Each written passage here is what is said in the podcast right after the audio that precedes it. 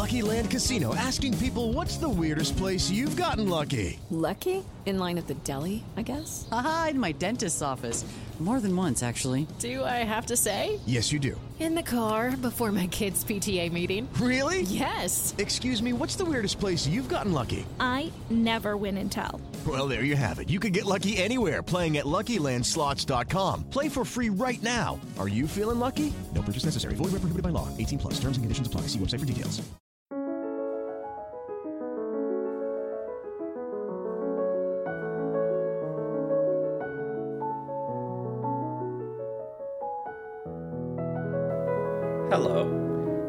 Welcome to the French History Podcast. My name is Gary Girod. Episode 15 Fate Meets Folly. Today's episode is a double stuffed treat. We're going to cover 53 BCE as Caesar's Gallic Wars take a brutal turn. But before that, we turn to the oft neglected Marcus Licinius Crassus and his attempts at securing eternal glory.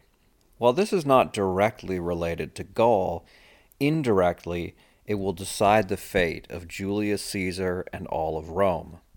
Crassus was, after all, the glue that held the first triumvirate together, while the other two members were voraciously seeking to advance their own power and prestige. Furthermore, since Pompey was an optimate, while Caesar drew his support from the plebeians, they had different political ideologies and different bases of power, which meant that conflict was almost inevitable. What held them together was a mutually beneficial relationship wherein they each conquered more territory in different parts of the world, so that way they didn't bump heads with each other. Crassus, meanwhile, served as Rome's most powerful clerk, keeping both sides in check with his tremendous amounts of cash and generally handling the affairs of running the country while the two generals were off conquering more land. But Crassus wasn't content being the world's most important secretary. People loved Caesar and Pompey. People respected Caesar and Pompey. They didn't love or respect Crassus, who hadn't proven his manhood by winning a great war. Pompey had defeated Mithridates VI of Pontus, the single greatest enemy Rome had since Hannibal, and conquered Anatolia and Syria. Caesar and his lieutenants conquered Gaul, defeating the perennial bogeyman of Rome, sailed to the edge of the world, and got tribute from Britannia and even crossed the Rhine and harassed Germans. Caesar and Pompey were becoming the greatest heroes of Rome since the mythical Cincinnatus and Romulus. While Crassus did have some wartime experience, it was mostly related to putting down slave revolts within Italy and wasn't nearly as grand as the exploits of the two other triumvirs. Meanwhile, Crassus was known as the great scam artist of Rome. He had gotten much of his wealth when Sulla seized land from his enemies and redistributed it to his subordinates. Much of the rest of his wealth he got because he operated Rome's first fire brigade, which waited for a house to start burning, arrive at the house, and offer to buy it at rock bottom price. Some conspiracy theorists even held his men started fires so that he could seize more property. While Caesar and Pompey were regarded as the greatest heroes Rome had since Scipio Africanus defeated Hannibal, Crassus was Rome's most miserable miser. Crassus understandably wanted to change his image. In order to do so, he decided he was going to play general and engage in the only conquest that would put him on par with the other two triumvirs. He was going to conquer Persia. At the start of the year, Crassus asked his partners for governorship of Syria, which he was given. From here he raised an army of around 50,000 strong and marched east. While marching east, he was approached by the king of Armenia, Artavasdes II. Armenia was much larger than the small country it is today and was roughly all the space south of the Caucasus Mountains between Anatolia and Persia. While not as populous or important as Persia, it was heavily militarized, as it had to be, since Persia was a constant threat to its independence. seeing Crassus set out to conquer Persia, Artavasdes offered 40,000 of his own troops. Clearly, Armenia was looking to deliver an enormous strike to the only empire close enough to threaten it, while getting in the good graces of Rome, which was rapidly becoming the great power in the region. But Artavasdes had a condition, a very reasonable condition. Artavasdes would only offer his troops if the two armies marched through his own territory of Armenia, which would mean the supply lines could be more easily maintained. Despite this sensible request, Crassus refused.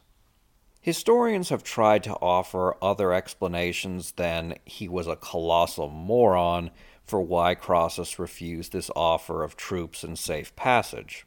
Among the explanations, the first is that if half of his troops were Armenian and commanded by a non Roman king, then he couldn't claim singular glory for his triumph, unlike Pompey and Caesar.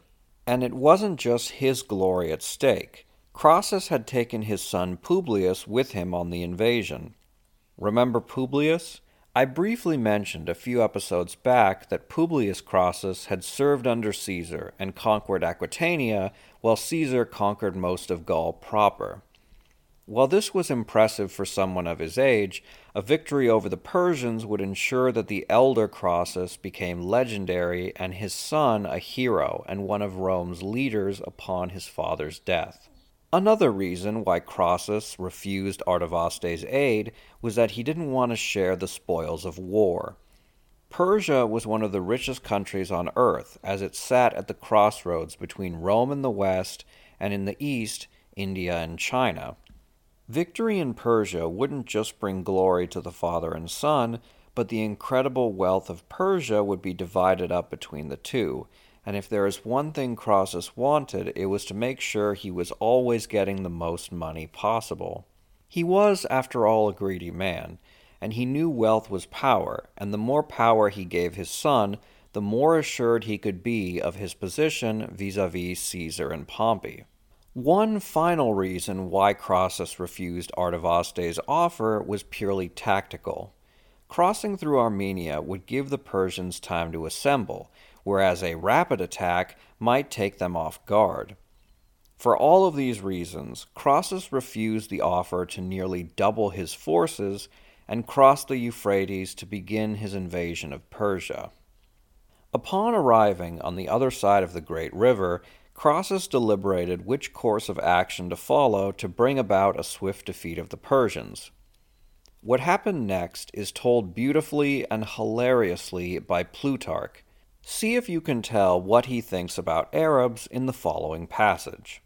Plutarch recounts While Crassus was still investigating and considering these matters, there came an Arab chieftain, Ariamnes by name, a crafty and treacherous man, and one who proved to be, of all the mischiefs of which fortune combined for the destruction of the Romans, the greatest and most consummate. Some of the soldiers who had served under Pompey in these parts knew that the fellow had profited by the kindness of that commander and was thought to be a friend of Rome. But now, with the knowledge of the royal generals, he tried to work his way into the confidence of Crassus, to see if he could turn him aside as far as possible from the river and the foothills and bring him down into a boundless plain where he could be surrounded. For nothing was farther from the thoughts of the Parthians than to attack the Romans in front. Accordingly, coming to Crassus, the barbarian lauded Pompey as his benefactor and complimented Crassus on his forces.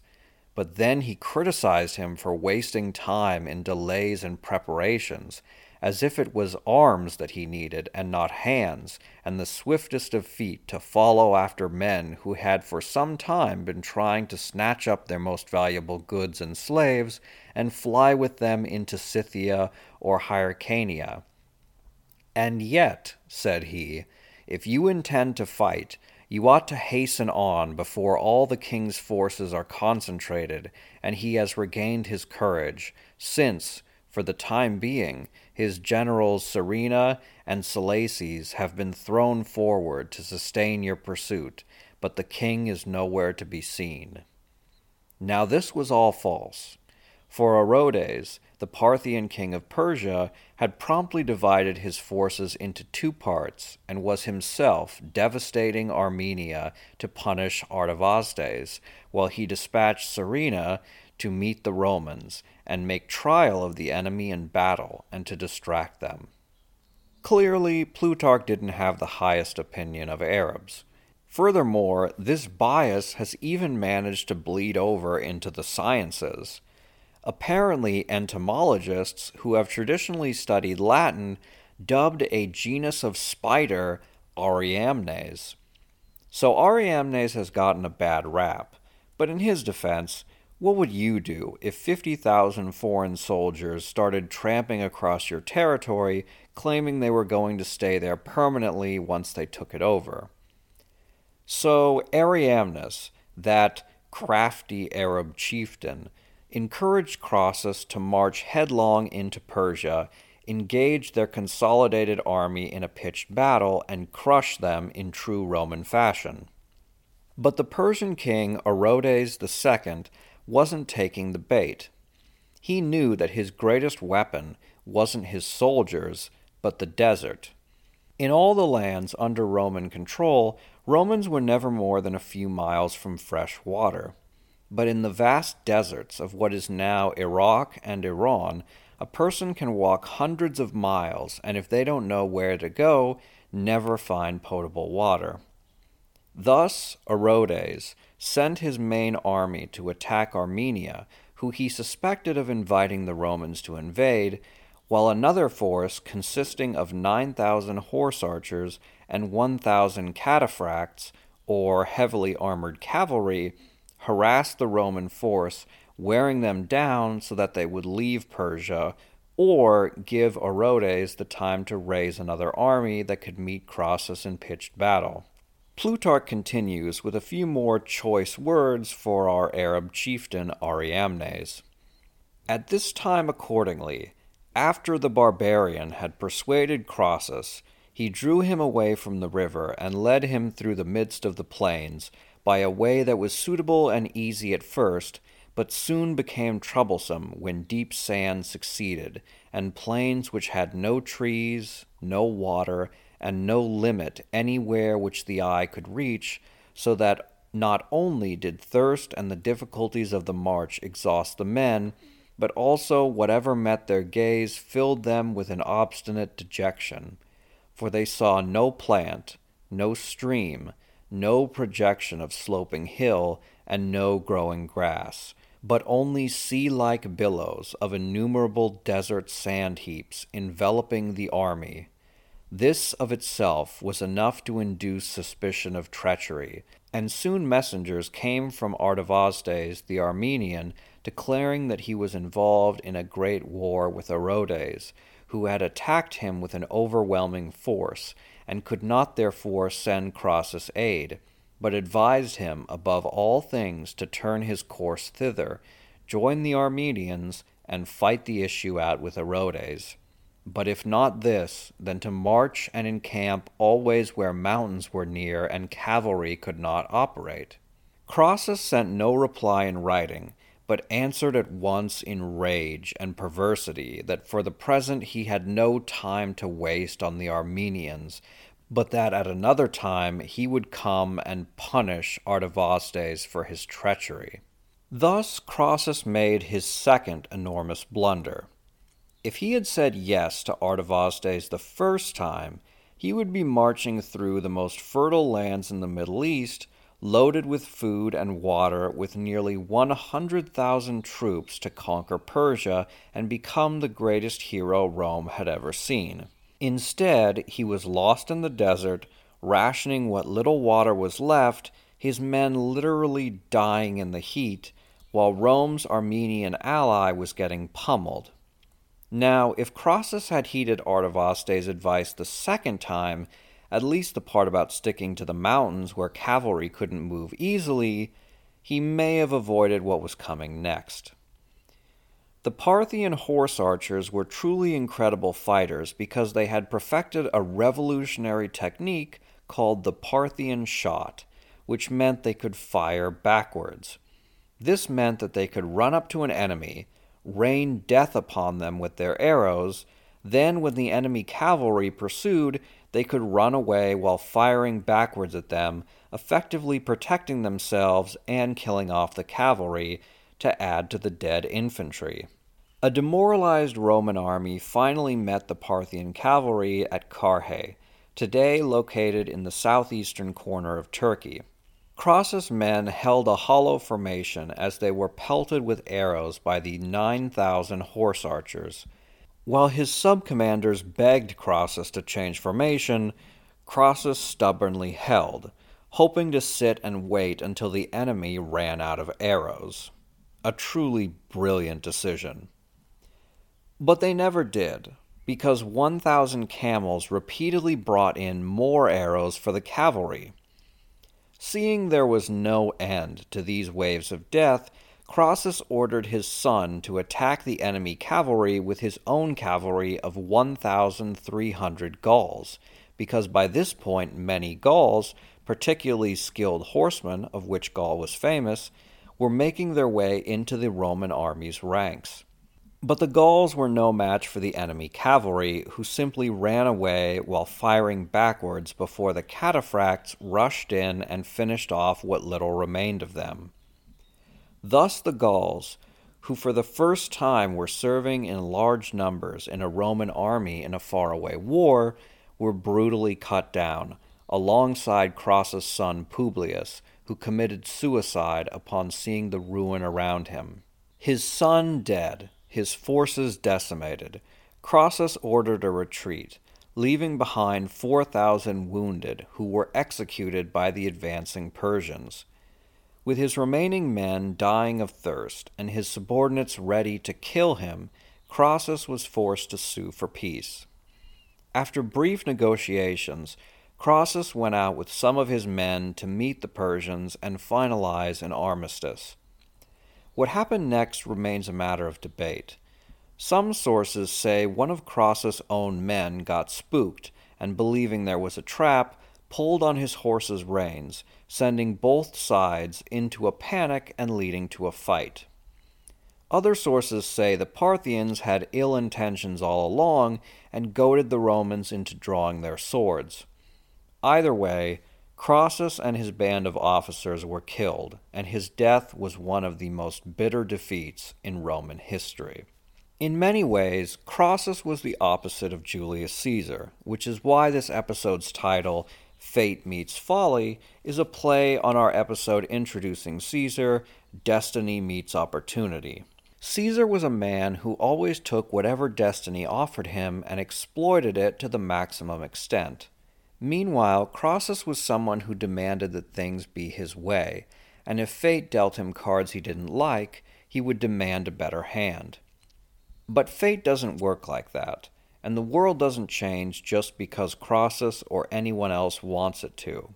While we can never know what Caesar would have done in Crassus' position, there are quite a few Caesar esque things I imagine him doing.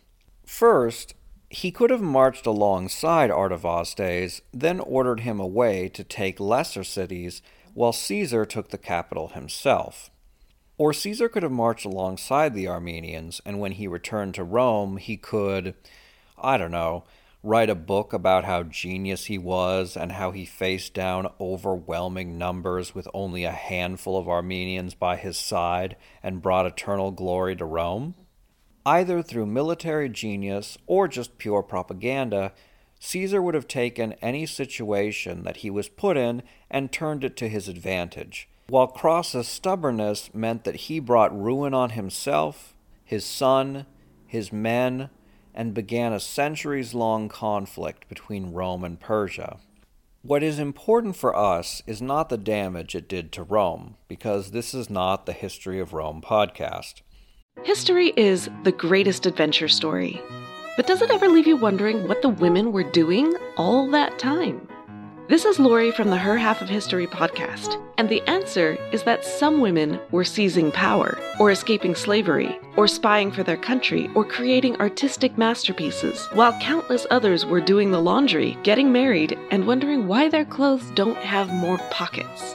If you would like to hear the stories of women doing all of those things, check out Her Half of History at herhalfofhistory.com or wherever you get your podcasts. What matters is what this meant for Gaul. With Crassus out of the way, there was no intermediary force between the two great generals, each of which wanted to make themselves the sole ruler of Rome. With Crassus out of the way, Roman civil war was inevitable, something which Caesar and Pompey well understood. But just because the war was inevitable does not mean it would happen anytime soon, which is strange because in some ways Pompey was in a prime position to defeat his rival. Crassus was killed on the 6th of May, and Pompey, who resided in Rome, would receive this news within weeks, while Caesar was then occupied in Gaul. In theory, Pompey could have used his leverage in Rome to declare Caesar an enemy of the Republic, raised an army, and marched out to meet him. So why didn't Pompey seize this obvious advantage? Was Pompey just as stupid as his elder triumvirate? Well, the answer to that is no. Pompey, after all, earned his title the Great, even if it was used disparagingly. The reason that Pompey didn't capitalize on his advantage was that he was learning from history, specifically from Sulla's first civil war. If you want to learn more about the Civil War, I suggest the Classic History of Rome podcast, but I'll just summarize what's relevant to our story. Around 90 BCE, Gaius Marius was riding high as the hero of Rome due to his role in stopping the Cimbri invasion, which we covered in episode 9. Marius was the clear ruler of Rome, much to the chagrin of his political opponents who looked for a way to oust him from his permanent position of power. Their opportunity came in the form of Lucius Cornelius Sulla, a general whose war with the kingdom of Pontus made him the only Roman capable of rivaling Marius' popularity and power. In 88 BCE, while Sulla was fighting Mithridates VI, Marius had Sulla declared an enemy of the Republic and raised an army to fight him. While Marius himself died shortly thereafter, his supporters were left to continue the war.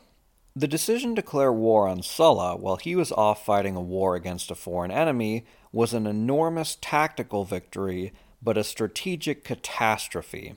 Tactically, Marius' supporters had better supplies, better access to troops, and better positioning since Sulla was in hostile land.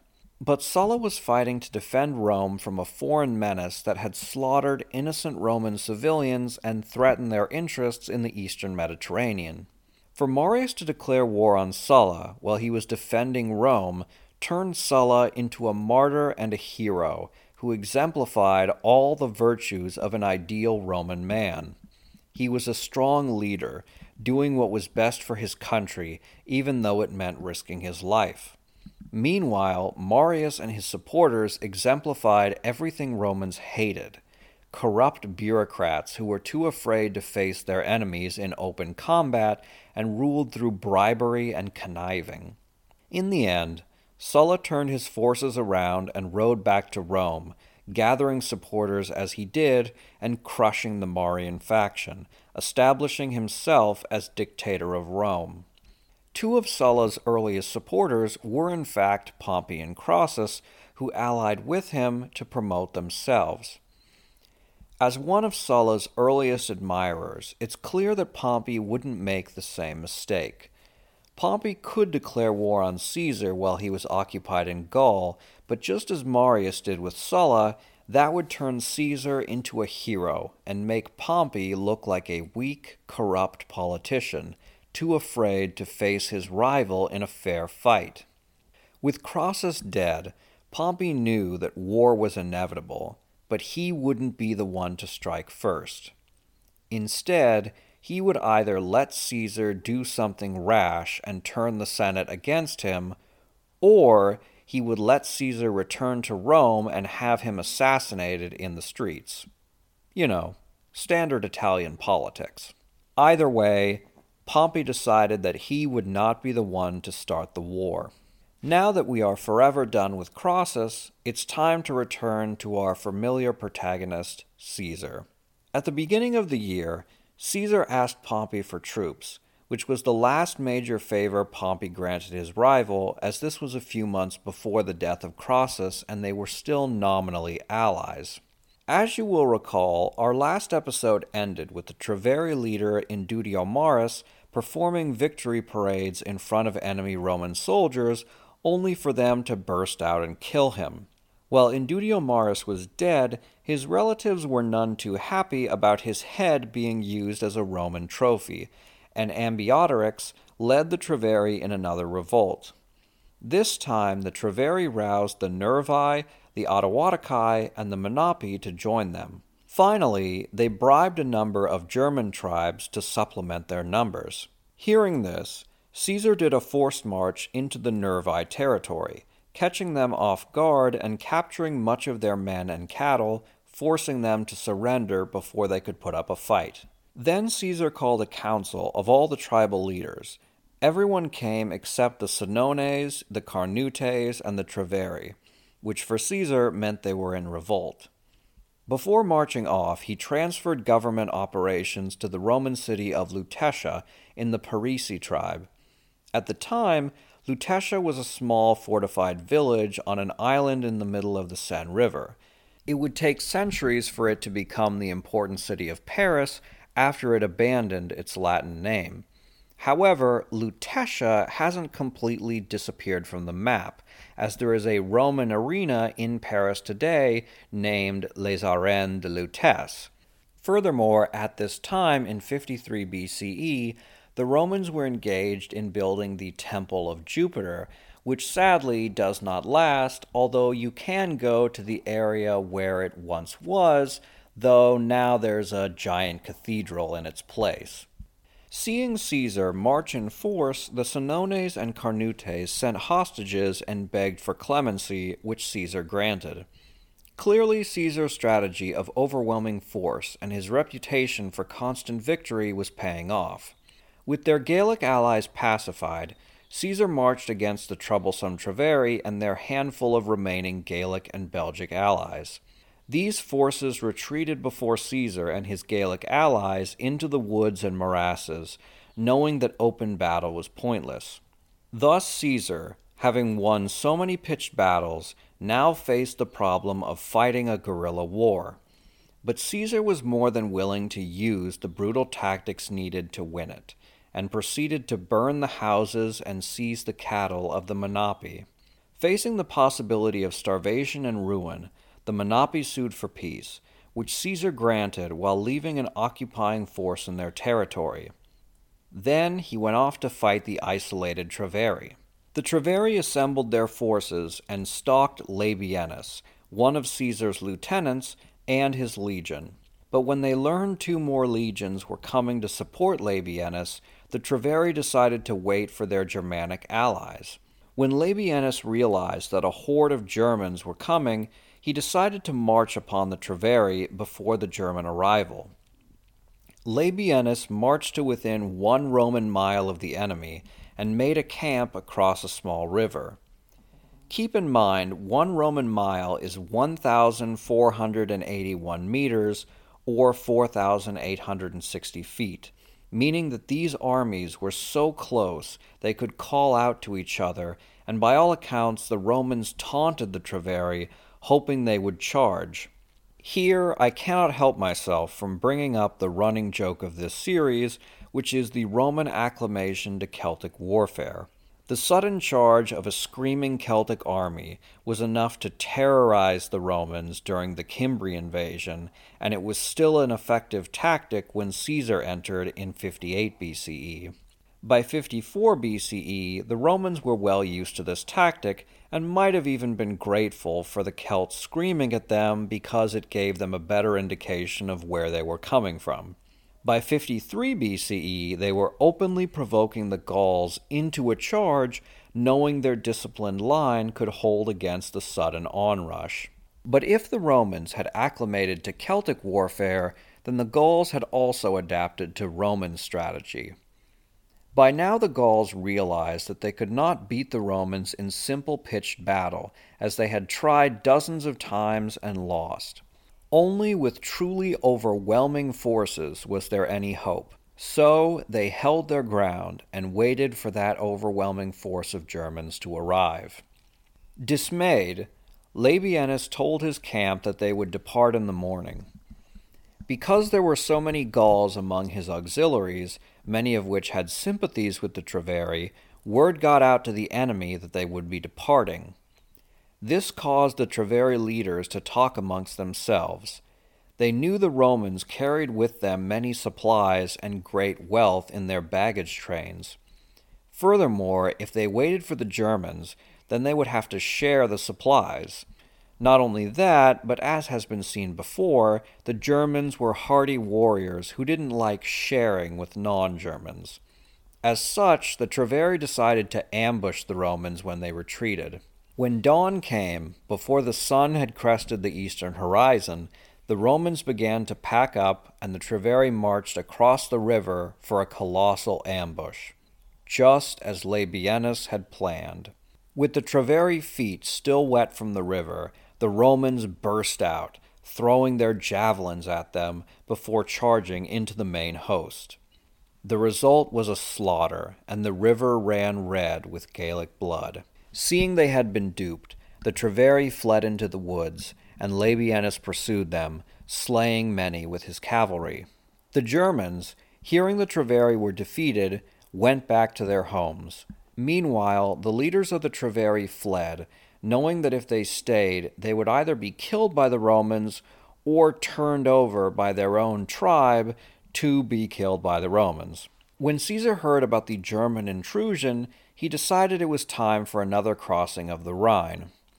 His forces made another bridge near where the original had been. He left a small cohort to guard the western side and marched into Germania to threaten those Germans who had aided them. Immediately, the nearest tribe, the Ubi, who were already allied to Rome, begged for clemency. Finding they were innocent, Caesar complied and planned to attack the Suebi, who he believed were responsible for aiding the Treveri. Using Ubi scouts and spies, Caesar learned that the Suebi were assembling all their forces and the forces of the lesser tribes under their control and fleeing to the farthest corner of their territory to await the Romans. Caesar was then content. The fact that the Germans had fled meant that they knew how powerful Rome was. Furthermore, because they were away from their fields and hunting grounds, they must have been low on food, and if Caesar left them alone, they would have to till the ground and hunt or otherwise risk starvation. Thus, at least for one year, the Germans couldn't wage war in Gaul. His mission accomplished, Caesar led his army back across the river, but this time he only destroyed half of the bridge as a reminder to the Germans that he could very easily and quickly return for vengeance if they ever threatened Roman interests again. With the Germans in check, Caesar's men chased the Treveri and even encountered Ambiorix, the leader of the revolt, before he escaped. Despair set in for the Treveri, who fled into the woods and into the islands off of northern Gaul, which are accessible by low tide.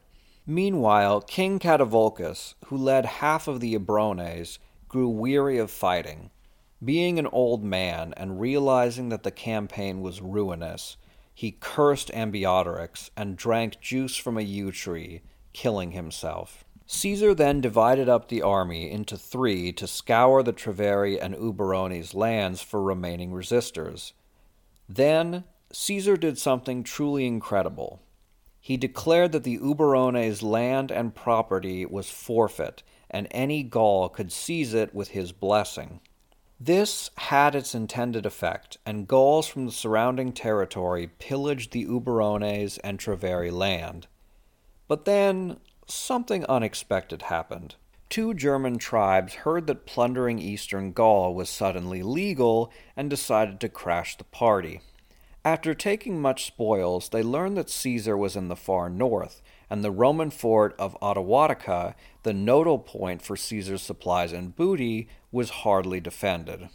Can you guess what happens next? That's right. The fort was quickly surrounded by the Germans, and wouldn't you know it, but Quintus Tullius Cicero, who was surrounded by Gauls last year, was in charge of the fort. Thankfully, he had learned from last year's debacle. He knew Caesar probably wouldn't return when he said he would, because Caesar was in hot pursuit of the Eburones. As such, Cicero kept his troops in the fort in case of a surprise attack. Despite this, the Germans burst forth from the woods and attacked the fort, panicking the Romans, who struggled to hold them back. I don't know if Q Cicero was a great leader who inspired his troops to heroic feats, or if he was such a terrible leader that his soldiers knew they had to do something crazy in order to make it out alive. Either way, just like the year before, a hero emerged. A centurion named P. Sextius Baculus had been injured in prior fighting and was recovering from his wounds. Upon seeing the commotion, he got up from his sick bed, took up arms, and began to fight. Seeing Baculus' courage and desperation, the men around him rallied and redoubled their efforts against the Germans. Meanwhile, the Romans, who had been sent out to forage, returned. Seeing this, the Germans initially thought that Caesar and his legions had returned, but seeing how few there were, decided to attack. What ensued was chaos as Romans and Germans fought inside and outside the camp. Officers and soldiers died beside each other. The Romans eventually repulsed the Germans, who fled across the Rhine with the plunder they originally seized from the Eburones' land, but they had sustained bitter losses, with dead piled both in and outside the fort.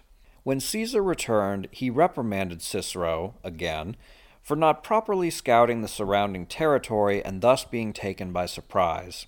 After scolding his subordinate, he gathered numerous Gallic cohorts and sent them all across the Treveri and Eburones territory, allowing them to destroy and pillage. All villages in their path were burned, the food seized or left to rot. Caesar had effectively led the Gauls to destroy their own kinsmen under the orders of a foreign leader. This was a truly incredible achievement. Whether by accident or cunning, Caesar managed to divide and conquer Gaul. See, the Romans' greatest fear was always foreign threats, such as the Gauls, Carthaginians, or Germans. Meanwhile, the Gauls' greatest fear was that one of their own tribes would become too powerful and dominate the others. Because of this, the Gauls distrusted each other and refused to engage in any large coalitions. Sure, a few tribes would get together, but no union was ever large enough to challenge the incoming Romans. With the Gauls divided, Caesar conquered one after the other and imposed a Romanization of the country as tribe after tribe engaged in trade with Rome adopted their religion, language, law, and even political rule. When Caesar returned to Italy that winter, he did so with the satisfaction that he had transformed Gaul to such an extent that when a Gallic tribe revolted against Roman rule, he could get the other tribes to suppress them for him, because the Gauls would never unite as one to oppose Roman rule. While Caesar was right to think the Gallic wars were coming to an end, they would end not with a whimper, but with a bang. Next year, a warrior prince named Vercingetorix would finally unite the Gauls in a war to the death with Rome and provide Caesar with the greatest challenge he had ever faced. As always, donations keep the podcast going, so if you would like to make a one time donation or become a patron, please consider doing so. Thank you very much for your continued support.